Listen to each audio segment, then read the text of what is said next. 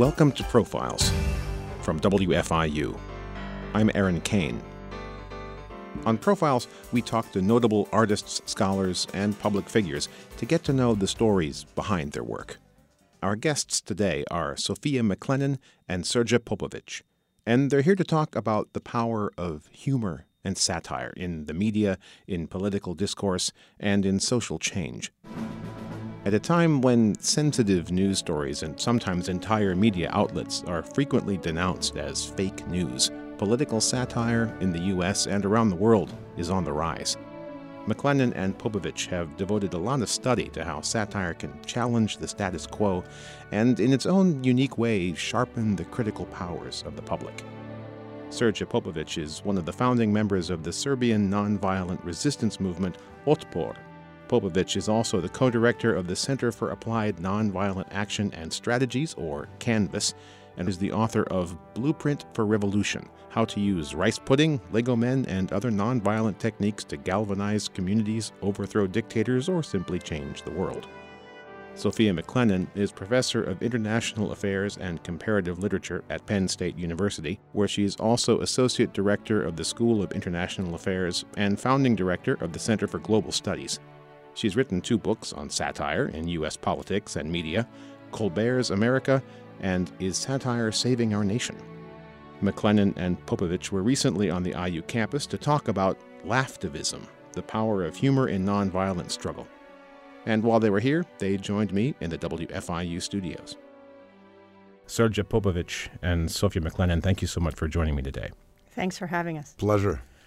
I don't want to begin this like a really bad college paper with the Oxford English Dictionary defines satire as but maybe we should get a little bit semantic at the outset just to kind of because I'd love to hear both of your definitions, your working definitions of satire as you've come to know it and study it and work with it. So perhaps uh, Sophia, we should start with you. What what is satire?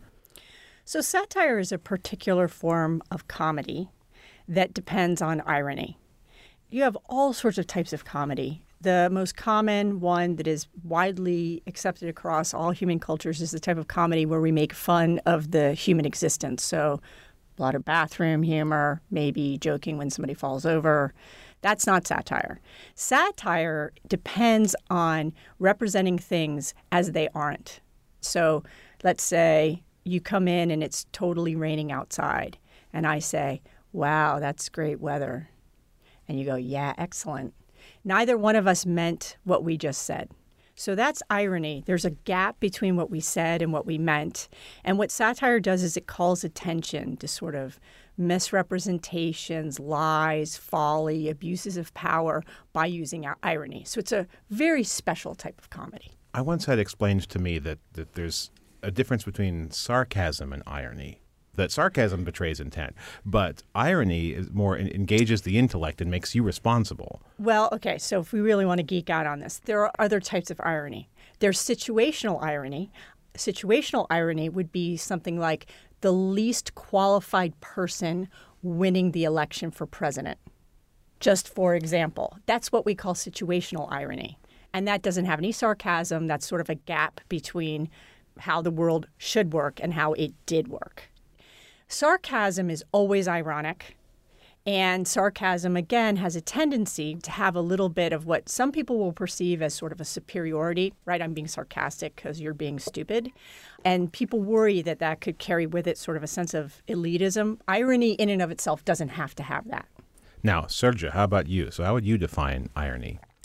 Uh, I'm coming from a very different world, so I'm not into political and uh, social definitions of stuff what I figured out is a that uh, humor works great in many different situations. Uh, whether if you're a ugly guy like me and want to get date, or you are in a mobilization position and you want to look cool, or you want to draw attention to what you are talking. So I'm more into the political and social implication of humor, and a phenomenon which is a little bit different than the satire, which I like to call laughtivism. So what is this?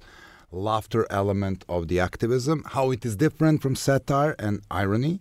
Laughtivism is more using mocking intentionally in a political behavior, but it has particular effects specifically in authoritarian regimes, which are the countries my organization mostly operate with. We help crazy people fighting autocrats, and amazingly how humor and satire can be effective in these terms. Well, I don't want to overstate things with a kind of a hot button word, but from what I know of your work, it sounds like it's really weaponized. Uh, kind of. So basically, to put a little light on it, uh, I started as a student activist back there in Serbia in 90s, fighting the bad guy named Slobodan Milosevic. And at the time, uh, humor was a very important element of all of these protests. First of all, because we are the nation which doesn't say or do anything seriously. We are never taking ourselves too seriously and also because we grew on a very interesting culture uh, based on Monty Python's Flying Circus, which is a very particular way of British comedy that was popular on the TV when we were kids. Taking this into the consideration, the humor and mocking of a really nasty guy who committed war crimes. So it's not like you're teasing your neighbor or Sophie over here, the nice lady. It's like you're really mocking the guy who is bad, bad, bad. I mean, seriously bad. And then we figure out the variety of reasons why humor works in particular. Why it is important for the morale of your troops, for example, because people feel great if something is funny. Why it helps people join groups, because the people join the groups who does something cool. Of course, Sophia knows the psychological background of it, but think of yourself for a moment who is the most likable person in your environment you want to be around? The most clever one, the most educated one, the one with thickest uh, uh, wallet, or the person who can always make you laugh? Everybody wants to be around pranksters. So if your movement is a prankster type of movement, it will attract a very cool people. And with cool people, there will come more people because people like to be around the cool people. And winning in nonviolent movement is all about gaining numbers. So it has a huge effect on movement dynamic, whether or not you're using humor and how you're using it. Okay, so it looks like the ball's been thrown to you, Sophia. So why is this? You study this effect. Why are we drawn to humorous things? Why is it so effective at catalyzing things or, or making people attractive or uh, attracting people to movements or anything really? At a very basic level, it has to do with pleasure. One of the things that was especially interesting in the United States after the 60s was that we started to form this idea that progressive politics had to be serious.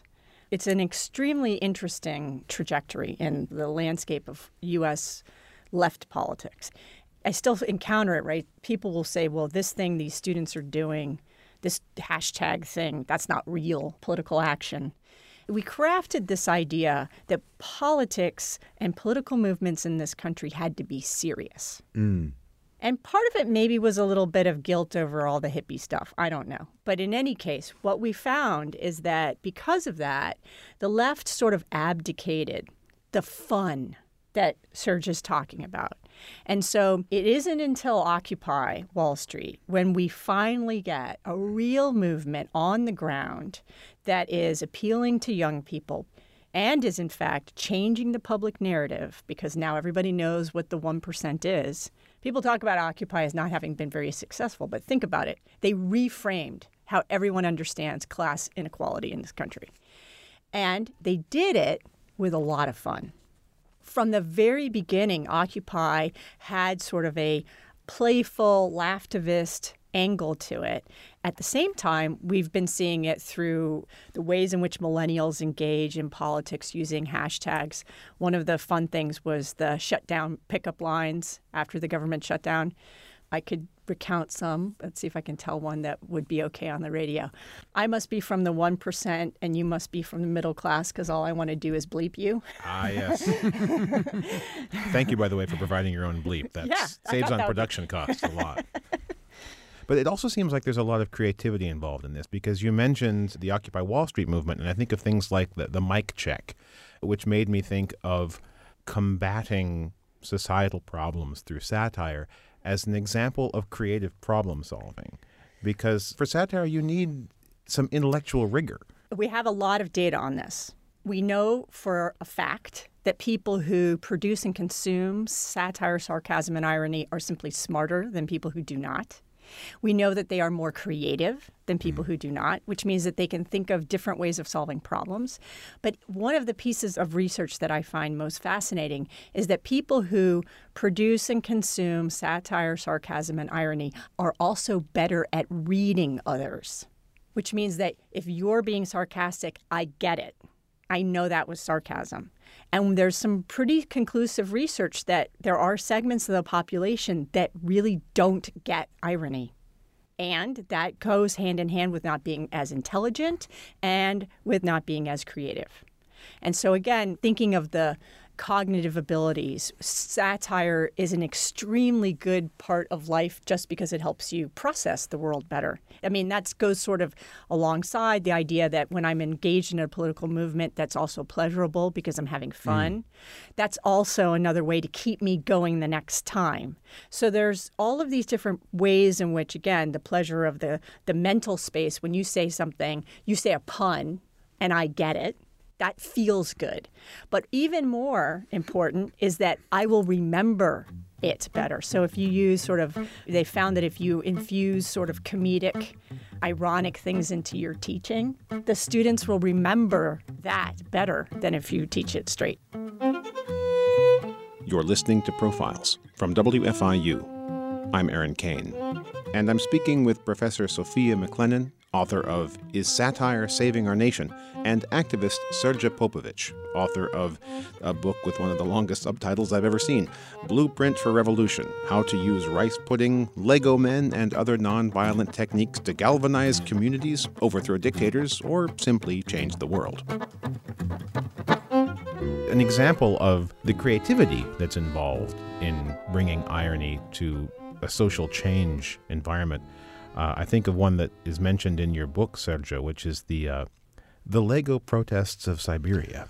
Oh yes, I, I mean the part of my book, Blueprint for Revolution, is searching laughtivism, just to make sure what irony and laughtivism are two different things in one thing. Laughtivism involves planning for tactics and the brainstorming in front of tactics. And it also involves a dilemma component. It is absolutely unimaginable if you don't take into consideration the reaction of the opposite side. Actually, it is the reaction of the opposite side that you're provoking that really matters. So one of the first things we did in Serbia back there in 90s was bringing a petrol barrel with Milosevic's face in a, a, Serbian version of Fifth Avenue or the main shopping district, and then a little baseball bat next to it. So you put a coin in the barrel and you buy yourself right to play a little bit of the pinball, meaning you can have a bat and just hit you the, just, the just barrel. whack the big oil. Yeah, drum. just whack the express your love for Mr. President that way. and of course, it's very loud and it draws a lot of people in, and people are having fun. And you have this very relaxing atmosphere of political protest in a brutal dictatorship, which, as Sophia says, is very important how people feel doing this stuff. It's not only how it looks on camera, but also the people who participate in the experience will go out and tell a story. And then we pull back and the people are having fun kids are hitting the barrel. And now what happens is that the funny part starts when the police arrives. Because this is the dilemma element we are talking about. And what they will do? They will arrest us. No we are nowhere to be seen. They will arrest downtown shoppers take them to police station and accuse them for what? Yeah arrest them for what? For what? And they will sue them probably. And then of course because they need this thing to stop they arrested the barrel now they are turning into the punchline because the barrel has been dragged into the police car and everybody is taking phones up and, you know, making photos and videos.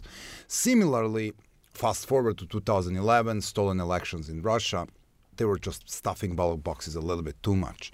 And then somewhere they got putting out a little bit more than 100%, which was kind of making people angry.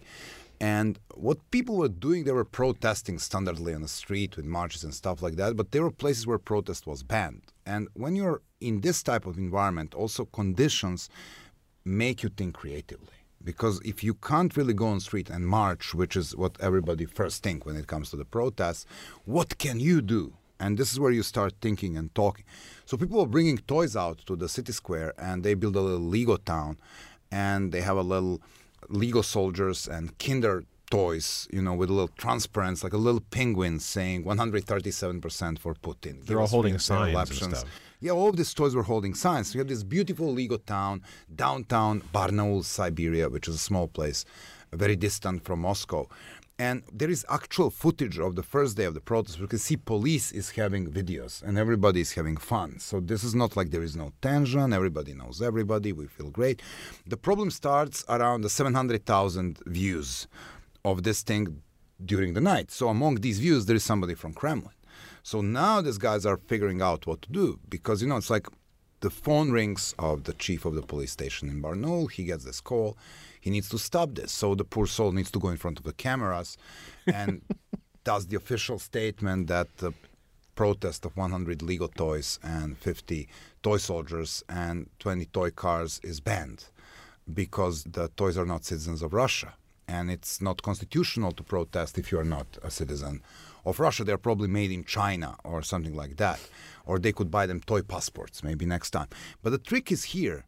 This is the message you send. You are operating in a country where the top leader spends a lot of time posing shirtless and wrestling with tigers and saving dolphins from drowning because he needs this mucho macho image of himself or testing the nukes in front of the journalists and things of that kind. And he's afraid of toys. So, this is the message Putin is afraid of toys. And this is what you get. Now, think about the position of the opponent in this case. This is where the dilemma element comes in. You're putting your opponent between the rock and the hard place. If he reacts like he did and banned the toy protest, he will look stupid and everybody will have fun. If he doesn't react, people will understand that they can get away with it and they will replicate the tactic. The ingenuity of this is not only the humor component, but the dilemma component. So you are actually marrying the idea that Sophie is talking about the power of humor and satire and people feeling good and people feeling more intelligent and smart with the something Gandhi patented with the Salt March. Salt March was the first documented dilemma action, Gandhi marched to make salt because everybody needs salt, because the Brits were taxing salt in colonial India, and because the fine for this was small. So he was intentionally breaking the ban. And he would march into the sea, 40,000 people with him, and he says, I'm going to be first one to make the salt. So what will you do? If you arrest me, I'll be out of jail, I will pay a fine, I'll be a hero, and I will become a national leader, which he did. And if you don't, everybody will stop paying taxes on salt. So this is like if you do what I want, you lose. If you do something else, you will lose. And the beauty of these type of actions is that they once they start working, they trigger the new creativity and the new groups come. There's at least 15 different ways how the activists are tackle the potholes. Potholes are now the big thing. You know, you have a pothole in the street and you have a mayor who doesn't pay the pothole. So three great cases. There is an activist from Latin America who puts flowers in the potholes and makes a little video of a beautiful flower which was grown out of the pothole. And then the video goes viral, and of course, everybody sends it to the mayor. Then there is a group of activists in Yekaterinburg uh, where mayor have promised to put the pothole. So the street artists will go and they will draw the face around the hole. So the hole would be mouth, and around the hole there will be a face. So why? Because it's a behavioral thing. When you hit the pothole with a car, you curse.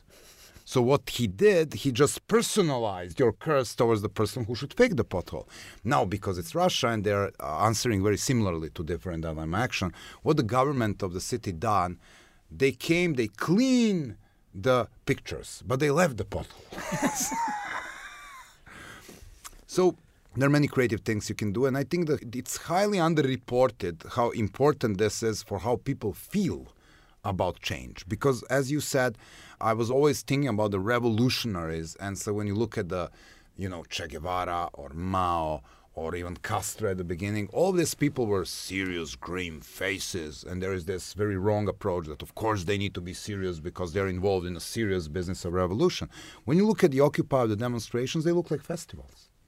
Your story gives me some inkling of kind of how we got to the cultural moment we are now, the use of this kind of creativity. But Sophia, I think you'd probably have more to say about this too, because here we are, and this is, I think, a matter of public record now. There have been studies from the Pew Research Center, et cetera, about how people are getting more of their information and are being made more aware of political goings on from the satirists, from, from humor sources, than from what you would call legitimate media outlets.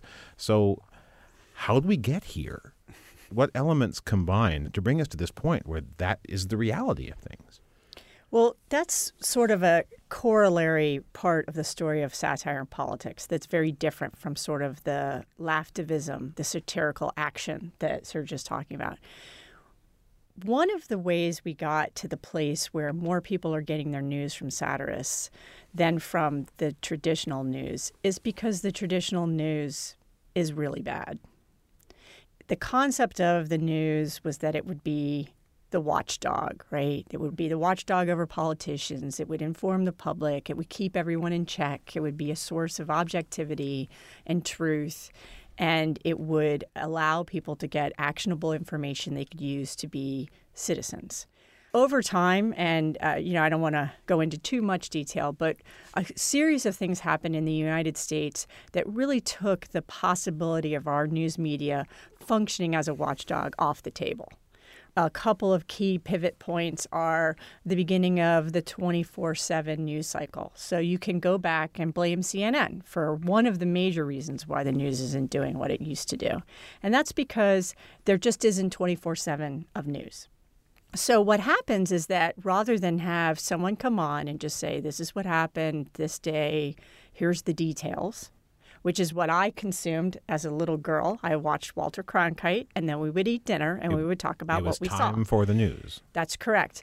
So what happens now is that you get these little snippets of the information, and then you get pundits who, as Colbert said on his very first show, feel the news at you. That is an hmm. extremely bad thing for democracy because rather than get the facts and form an opinion, I'm now watching people with opinions fight. So the quality of what people consume in the news media, and we could talk about print and the other ways in which those things have diminished in their sort of ability to be effective forms of reporting. What that did was it left a gap.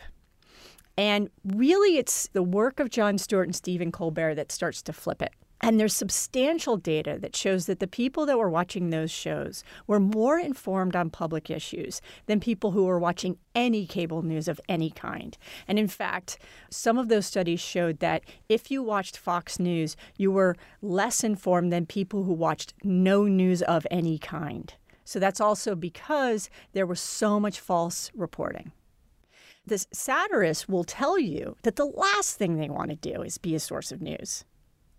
I mean, even John Oliver, who has an entire team of people researching his stories, will say, I'm a comedian. I'm here to be funny. And so what happened was it was really more a retreat on the side of the news media in informing the public and instead in hyping hysterical sort of soap opera, scandal, crisis, as well as a lot of other problems. You know, not to go into too many of the details, but we have lots of clear data on sort of the retreat of the news media from informing the public. And so satire steps into that bubble and it is able to inform the public because it is in fact giving people the actual information that they really need stripped down but then wrapped up in irony mm. which as i told you before helps the brain be more nimble be more creative be more intelligent especially in the face of lies deceptions and misinformation for instance, after 9 11, when you had the Bush team lie 935 times to the U.S. public in a four month span, we now have an administration that has beaten that record. You know, what does the public need? It- It needs not just the truth, it needs the ability to process lies. And so satire does both things it's giving you the truth and it's giving you a skill set. You know, that's sort of the short answer of why we've seen that step into that space and become so significant.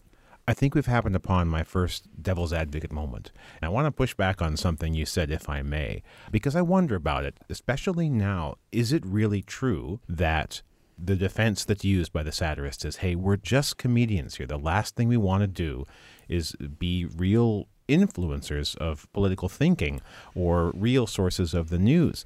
Uh, you gave an interview not too long ago about the time that Jon Stewart was stepping down as host of The Daily Show and saying that it was a loss, that it was kind of a, a, a moment that hurt the democratic potential of our nation. And you also described him, you described Jon Stewart in a way that I found thought provoking. You said he was something of a kingmaker. You had people like Stephen Colbert, John Oliver, or indeed Samantha Bee. Samantha Bee, uh, and also Trevor Noah himself. You know, you think of the line and almost regal succession of the next generation of satirists, and then you have John Oliver around about 2015 with the net neutrality show when they crashed the FCC website with the amount of responses he got. And it seems to me when I see his program, he's doing this more and more to wage real influence. So is it really true that they're just comedians still in this moment? Well, okay, so there's a number of things there, and you are both right and not exactly right. So, first of all, no political comedian will come out and say, I'm trying to change how the world works, because that's sort of the game. They will always deny, deny, deny, right? And they will say, I'm here to entertain, I'm an entertainer. Stewart and Colbert all the time used to say, We're on Comedy Central. Stewart would say, Look, my show comes on after a sock puppet, give me a break. So that's the line, that's the party line. But it's my job to determine whether or not they have political impact, and they do. There's no question that Stewart had political impact. If the goal of the show were to inform the public first and then be about satire and comedy second, then they would have to cover different types of stories when they're sort of sussing out what stories are going to get covered, you have to remember when you're on these four, five night a week shows, they have to come up really fast, right? They get in, they start figuring out what's been happening in the last um, news cycle. By around three o'clock in the afternoon, they've windowed it down to the stories they're going to get. I mean, they are writing under massive pressure, right? All of the writers that work on these shows will tell you that they're going to throw out the story that isn't easy to make jokes about. So, just to give you an example, the Trans Pacific Partnership was almost never covered on any of the satire shows, despite the fact that, arguably, from the perspective of people in the United States, it was a serious issue. It was an issue that if you were interested in getting your public to pay attention to something that they should be connected to, you would have done that. But they didn't. Why? Because they couldn't figure out how to make it funny how do you make funny when the Native Americans are being corralled by rabid dogs and out there freezing to they couldn't figure out how to make jokes out of it. So that's a pretty good example of how don't expect the satirist to cover everything that you need covered if you're trying to pay attention to current political issues.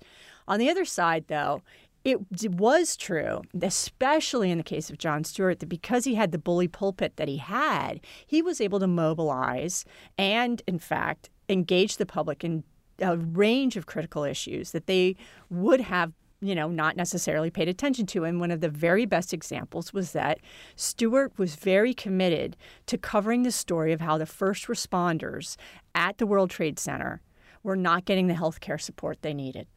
He brought them on his show, he engaged the issue again and again, and eventually a law is passed, and many people think that Stewart was the reason why those guys, men and women, have the health care they need. Another example is Stephen Colbert opening up his own super PAC as a way of informing the public about campaign finance. There's a direct cause effect, or like you said, Oliver, net neutrality. Also, he did a great bit on televangelism and their tax exempt status that really put that on the radar. You got a huge response for that. Correct. So there's a lot of cases where I can show cause effect between the satire and political impact.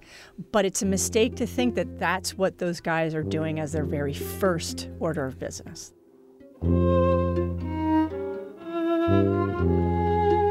You're listening to Profiles from WFIU.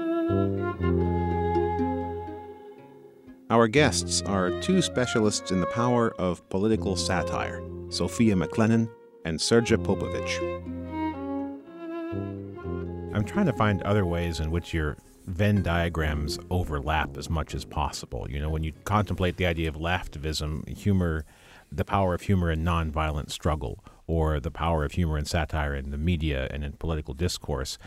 For this, I need the help of Alan Alda. I, I, keep thinking of the moment in Crimes and Misdemeanors when he says, if it bends, it's funny. if it breaks, it's not funny. I don't know. It depends on what's breaking. Well, what I'm wondering is, is, is if the status quo breaks and becomes an improved situation, is it not funny anymore? I guess that's my question. Is is there kind of a tipping point? Do you need an unsatisfactory condition for satire to be most effective? Well, look, human beings are always ripe for satire. We're constantly doing stupid things. But we have research again that shows that there's really a direct corollary between crisis and satire, which mm-hmm. is exactly what yeah. Sergej is saying. Like, if you're living under a repressive regime and you have very limited ability to express yourself in the sort of public sphere, you will get a lot of satire. It is going to be under the radar, it's going to be in little clubs, but human beings respond to abuses of power by mocking them. It's just it, every. I would- I would every culture this, across time. And also, it's like the, the question is how unfavorable. I mean, we have many examples where this, I was just mentioning the potholes. So it's not only about the very unlivable conditions, it's how the, I think, uh, the real power of people power movements in the world. And also, data shows that the majority of the protests nowadays, actually, the country with the largest number of protests in the world is China they just don't get reported. Majority of these protests are displaced people complaining about the coal mines because you know they're kicking them out of villages to build coal, or you know the coal kills their environment and things of like that. So if you take a look at the environmental and anti-corruption protests they are dominating the world arena actually the protests around the human rights and civil wars and war crimes are getting better documented in media but that's just the perception reality people get pissed off, and a healthy democracy demands uh, people who are active. It's not enough to have rules in place. You need to have people who are holding their elected representatives accountable, and that doesn't necessarily only reflects democracy or you know these big issues. It reflects deliverables. And I think the humor is very good in reporting on small things and mobilizing people around the small things. And as Sophie just said, also putting the radar screen back to the things which really matter, which go under reported under the existing news cycle. So if you take a look at the for example, situations like you have a, some of the funniest protests in the world are happening now in Romania, where the government tries desperately to reverse anti-corruption law. So you know the ruling party had a president who was under the scrutiny, and the guy just say, "Okay, I, I want power.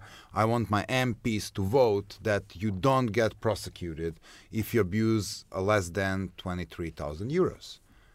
And the guy abused 24,000 euros. I mean, are you kidding me? Okay, we are talking about democracy, the country which is in European Union. Millions of people are every like the guy became the punchline for everything, you know, to Facebook posts, Twitters, hashtags, street demonstrations, people wearing his image in a jail suit on a t-shirt. Like it's a burst of mocking this person, and he's democratically elected politician in democratic country. So you don't really need a bad dictator to be funny about your stuff, you really need a, a, creativity and a core group of people that understand that it is the mobilization around the issues that keeps democracy healthy. And this is not the trademark of one part of the world or the another. Of course, the more oppressive your opponent is, the bigger the risk for using this if you are Bassem Youssef, the iconic satirist from Egypt, you may get expelled, you know, get the family get threats and things of that kind. Whether you know if you're Jon Stewart, it won't happen to you. But basically, the thing is here. If you understand that you need to be active about the status quo, and if there is one thing that pisses you off in the status quo, and if you add a little bit of humor and laughtivism at it, it will work better since um, Sergio brought up Bassem Youssef, that is part of the story of like why satire is important in moments of political tension and crisis. Bassem, in his book Revolution for Dummies, has a line where he says, You can't be afraid when you're laughing. Yeah. And so the other critical part of satire in these types of moments is that, look, you get tired when you're trying to call attention to abuses of power. You get tired when it feels like you're fighting something you can't win. Mm. And when you have that moment of that release of, again, going back to the moment of pleasure from it, it helps you survive it. Yeah, it helps to, you get up the next day and keep doing yeah, it. Yeah, but just jump to end of it. It's also a psychology of the human being. If you're looking at the engine of social change, and you're looking at the biggest obstacles or the supporters for status quo, it's fear in autocracy and it's apathy in democracy. So these are your two enemies, to name them that way. So humor works great with both. Imagine life situation. You are getting ready for a surgery or visit to the dentist, depending on what terrifies whom. but so now I'm a doctor and I'm coming to and said, listen, this is going to happen. We're going to open your chest. We're going to put these beautiful metal objects in. this is what we are going to cut. And of course, you're getting more and more afraid. You don't want to hear about this procedure.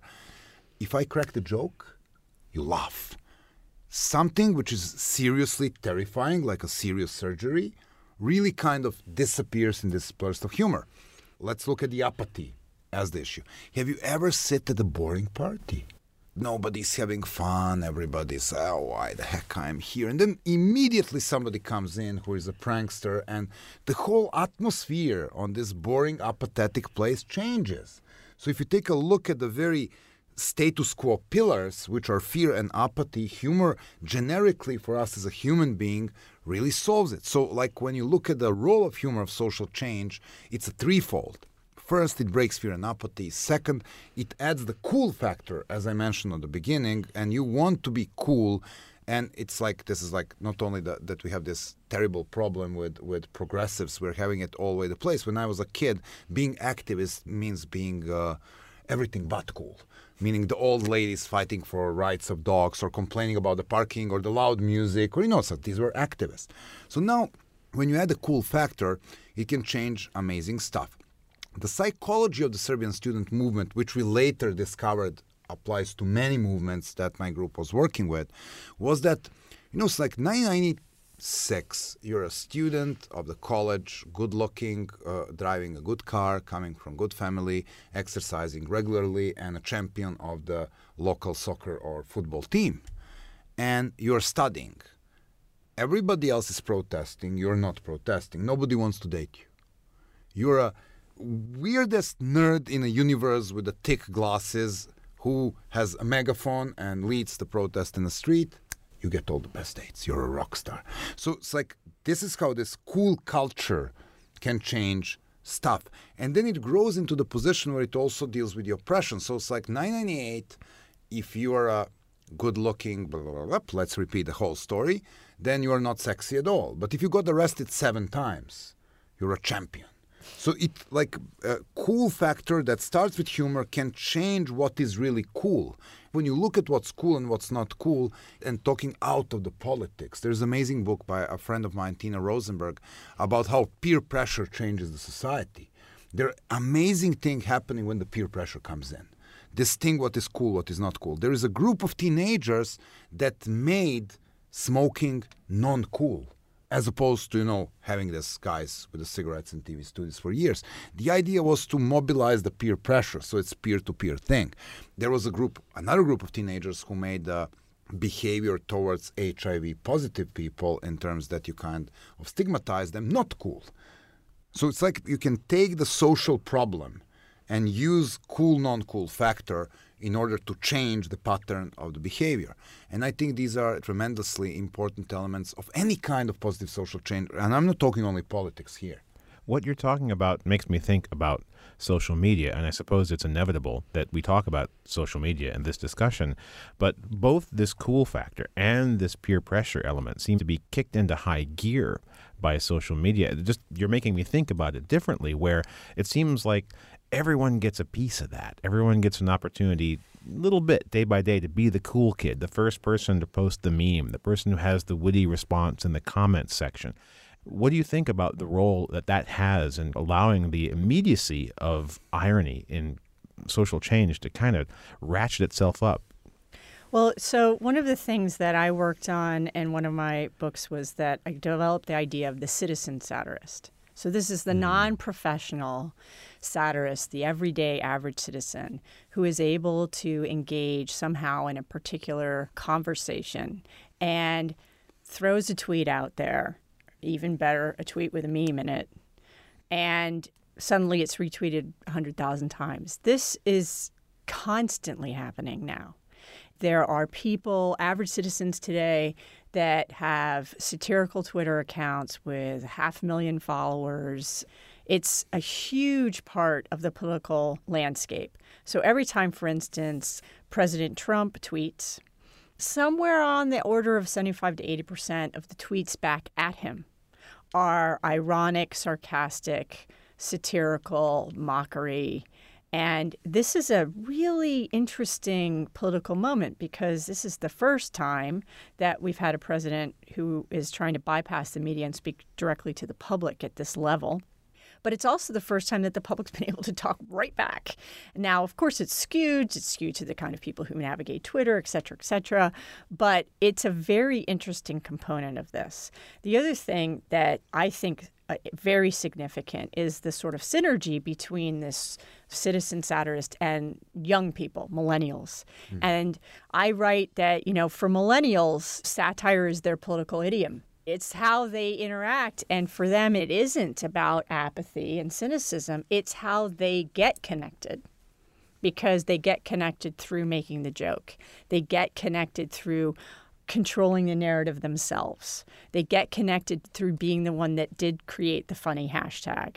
You think and look over in any given social media cycle how many average citizens have shaped the public conversation in a substantial way simply by being the one that created the hashtag that took off. Now, sometimes it is sort of a political operative or a Russian somebody who does that, but it is often average citizens too. And that is um, a really interesting moment, you know, I think, in the sort of development of our political discourse.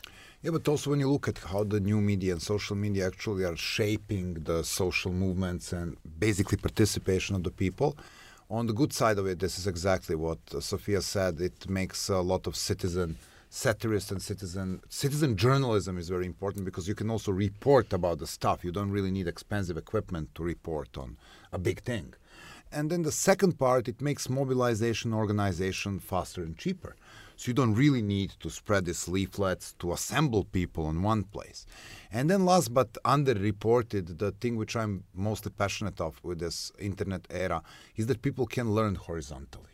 So somebody's doing something funny here in Indiana, somebody sees it in Iowa, somebody sees it in Taiwan, and then they can replicate the thing which is working, whether this is a nonviolent tactic or this is the way you use humor or this and that. But uh, never forget that uh, every coin comes with two sides.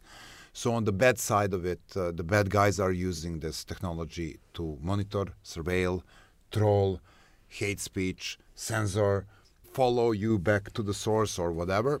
And uh, uh, also, there is a part of this called clicktivism, which is which I'm really afraid of. It's like the answer to the question: How many polar bears you have saved this morning by clicking like on the Facebook? The change is happening in the real world, and even the strongest social media campaigns, like the most effective ones, need to have a leg in the real world. Think about Ice Bucket Challenge.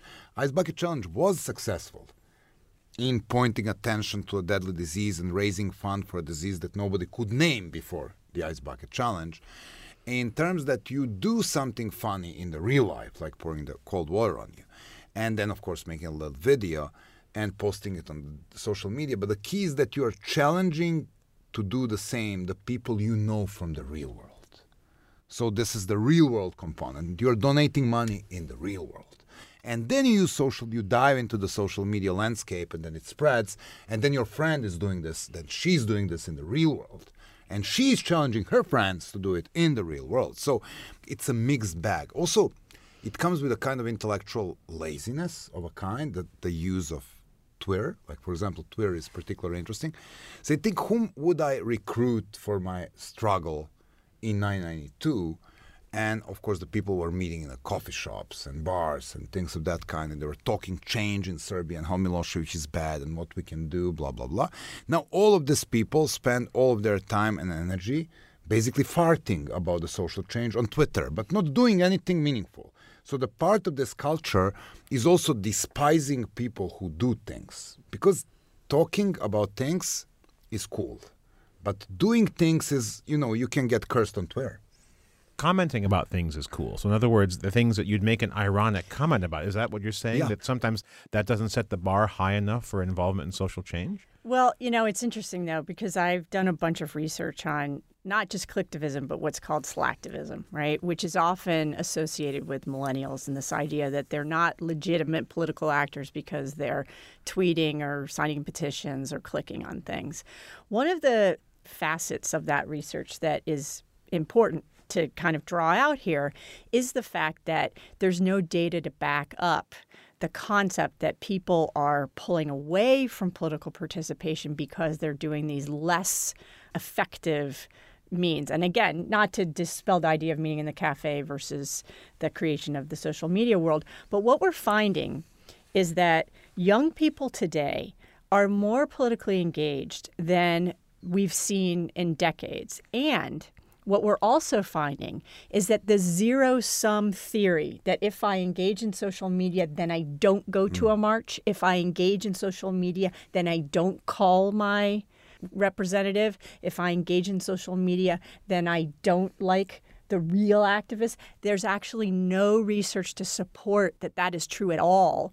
In fact, what we find is that it is on a spectrum, on a continuum, and that it's exactly the same people who launch the satirical hashtag, who help organize a protest, who do call their representatives, and who maybe are even running for their school board in mm. their local community. Young people today donate more blood than boomers. They are engaged at a local community level that most people don't want to recognize. When this conversation came up about slacktivism, it was interesting because I had a student who was a millennial who wanted to write a paper on slacktivism. And I said, okay, go ahead, see what you can come up with. And at the same time, I started doing my own research. And when she starts coming to me with her paper, and I said, Your research is skewed. You're not looking at the whole picture. You need to really catch the true picture of what's happening here. And I said, I, I find it really fascinating that you yourself want to denigrate your own generation. And that just shows you how effective the public has been at making fun of millennials and the ways in which they're politically active. But when you really get down to it, and uh, you know, the exciting thing that I can report is that it isn't one or the other. In fact, it's this and that. And that's exciting, really, really exciting, I think, about this new era of social media and getting out in the streets and doing things in the real world. Speaking of the real world, let's talk about hobbits. Sergio, you have talked about hobbits as being an example of the common people change, something more like the citizen activist, the citizen satirist how did you arrive at this particular metaphor, this notion that it's, uh, it's, it's, the hobbits who are really changing things? Well, I mean, the, first of all, this is uh, my personal passion or even religion. If you consider where the Bible would be in your home, this is where all the talking books are. In my home, I have a little temple with all of the characters and action figures, and to the big fun of my kids who are now growing enough to understand this.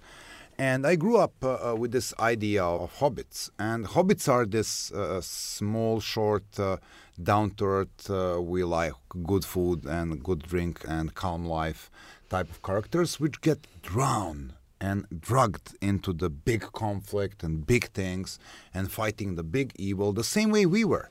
And we started uh, winning against Milosevic in Serbia, where we understand that all the wizards and elves and people with their shiny armors, and all the opposition leaders with their great speeches, and all the international community representatives with their planes and bombs and sanctions, can do nothing about our Sauron. And the only way to defeat Sauron is that if we take the ring to Mordor and there is nobody else to do the job. So this is where I see this relationship between you know Frodo the Hobbit stepping in because nobody else can solve the problem and taking destiny into his own little tiny Hobbit hands or fingers in case of the ring is what we actually did in Serbia. And when you take a different uh, places and then researching into social movements, because research in social movements is also my passion and my work, you will see that a lot of these changes were, were driven by hobbits. Uh, uh Martin Luther King uh, was not a Harvard graduate, he was a village priest. I mean, let's talk honestly. Lech Walesa in Poland was electrician with no formal education at all. Serbian struggle, Egyptian struggle, run by a bunch of students. So not really the people in shiny armor and intellectuals. And when you look at the numbers, you see that actually the social movements are the best vehicle for common people to join the social change, as opposed to different types of change, military change, political change, which is mostly driven by the elites.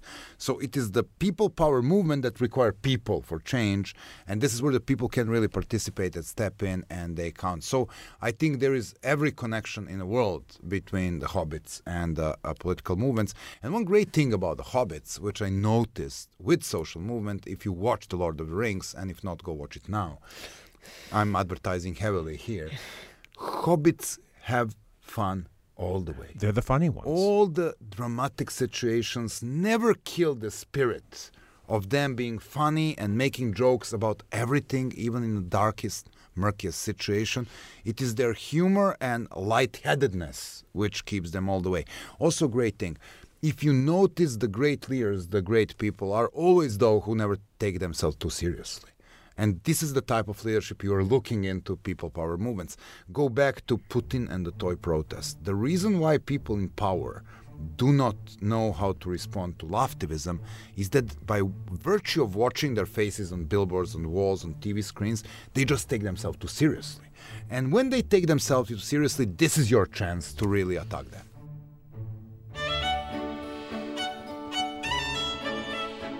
Srdja Popovic and Sophia McClennen.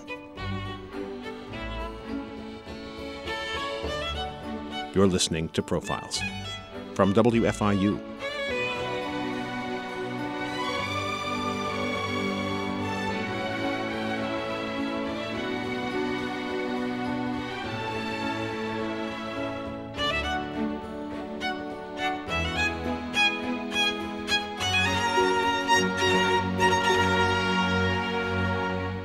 One thing that I see a lot when I log into the internetosphere these days is a headline that says, as a disclaimer, not the onion. and I'm wondering if both of you can comment on whether or not we're kind of in an arms race with absurdity right now, where one of the issues, maybe a problem with the power of satire in a, a political or a social arena, is everything trying to kind of out ridiculous each other. Well, that's actually the book I'm working on now. I'm sorry. I'm that. sorry. I don't want to tread on that. So typically, right, the satirist trades in exaggeration. You exaggerate the real. A parody, for instance, which is what Stephen Colbert was on his show, was supposed to be an exaggerated version, basically, of Bill O'Reilly. We're now in a moment where satire can't exaggerate the real because the real is already so over the top, so sometimes laughably unbelievable, that what it's doing is sometimes playing the straight to the real. And rather than being an exaggeration, it's delving into the side of this where you're saying, did that really happen? That's the irony. Like, wait a minute. So, in the real world, this is what happened today? So, for instance, if you look at Colbert's monologues as he's opening up the late show, most nights, he says, okay, so this happened. Did it? I mean, that's really all he has to do because he, he's not going to exaggerate it. And then the other thing that, of course, is really in the land of satire that's important is that it calls out faulty logic. So when you're calling out faulty logic, you don't necessarily have to exaggerate, but you might say, for instance, in the in the scenario where uh, you know talking about, for instance, whether or not there was Russian meddling in the election. So the Trump administration says, "Well, look, wasn't this Obama's problem?" So Colbert says, "Look, I was running for sheriff and shot someone." And then I got elected sheriff, but wouldn't it have been the sheriff before me that should have investigated it? So, you know, he's going, excuse me, wait, who was the one who committed the crime? You're, wait, you're switching this around. So he just does a joke that makes it very easy for the public to process how absurd it would be to say, well, you can't blame me because even if I did commit the crime, I wasn't president when I did it. And wouldn't it be the president's fault if that was what? So the reason why you have to do that is because these narratives are pushed out into the public and the public starts to become dizzied by mm. it. And the satirist, weirdly, is using what should be sort of spectacle of humor to mm. actually expose the spectacle of politics. And that is the part that's the very particularly distinct part of Trump era satire. Is there a danger of us all becoming cynical about this, becoming kind of inured to this because of that very thing that you just mentioned? Well, I always say you can't become cynical of something that does not deserve your cynicism. So I'm not sure that you should be blaming the satirist for the cynicism. Perhaps it's the system itself and you are just having the appropriate response to it. I think we don't want to be apathetic. I think some cynicism is, uh, you know, look, if a system is broken and I'm cynical about the system, that's okay. Apathy is different. Apathy is disconnected. I'm done. I'm not going to bother with it. But I don't believe that we've seen any sign of that, if anything, right? Across the United States today, there are more people engaged Absolutely. in every form of political involvement, again, whether it's their school board or whether it's marching for gun rights or against assault bans and all that. So if people are involved in a range of political issues, whether it's healthcare, whether, you know, Environment. the environment at a level that the United States simply has not seen since the Vietnam War. So I But it also, it also, I mean, to move from that phenomenon into the phenomenon of where you are in, in your history. I'm, I'm a foreigner, but I teach here, so I kind of getting there and talking to students all time long. I spend about around three months of my life in U.S. every year. So you're right. It's the engagement is there, but that reminds me of the situation in my country, and it was not only about having the very bad government or very good government. It's having the political elites that are completely disfranchised from the people, and then having this large vacuum which then gets occupied by activists. Because you know it's a vacuum. There's this no answers to one two three four five. There are politics which looks like they're from the onion but they are not from the onion. And then what happens is that if you're lucky you have a core groups of people in different spheres of life that are mobilizing the people. But this is what keeps democracy alive engagement of the people, defending of the pillars, protecting the institutions, sticking to what you have with your vote of your hand instead of taking democracy for granted and just sitting home as a you know couch potato because uh, no democracy will sustain if the people abandon it. It is in the nature of the politicians to abuse power, full stop. This is the nature. Maybe there are some exemptions to this, some rare exemptions to this. If you know some, show me. I'm going to buy a drink. But basically, if system is not protected from below, if people are not active, if satirists are not making a watchful eye, and then if it's not followed up by the action to keep your officials accountable, then you are slipping to apathy. And apathy is the new tool for dictators. Listen, it's not the fear that prevents a lot of dictatorships from being stable in the world. It's because the people lost hope that anything can change. This is more dangerous than the fear, because fear you can break fear, and once the fear break, it's very difficult to reverse it if you're not ready to kill twenty thousand people like Assad. But the real problem is that, that when you're looking at these societies, which are the toughest cracker to break in terms of autocracy, places like Russia, everybody's so apathetic. How many people participate in elections? 40 some percent. They, they just they know they're fed up. They want to stay off this circus and so on. So this is exactly the thin line you don't want to go with the satire and everything. You don't want to make people dizzy and shy of things. You want to make people more intelligent, more ready to debunk things, but you also want to provoke their action. This is what the social change really means. You want to make them more serious, especially when they're joking. Mm-hmm. Yeah, that's a really good fine line. Well, it has been a joy speaking with you both. Srdja Popovic and Sophia McClennen, thank you so much for speaking with me. Thanks for having us. Pleasure being here.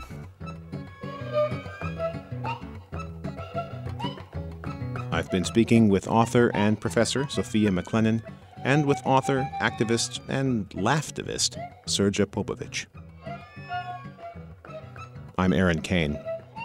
Thanks for listening. Copies of this and other programs can be obtained by calling 812 855 1357. Information about profiles, including archives of past shows, can be found at our website, wfiu.org. Profiles is a production of WFIU and comes from the studios of Indiana University. The producer is Aaron Cain. The studio engineer and radio audio director is Michael Paskash. The executive producer is John Bailey. Please join us next week for another edition of Profiles.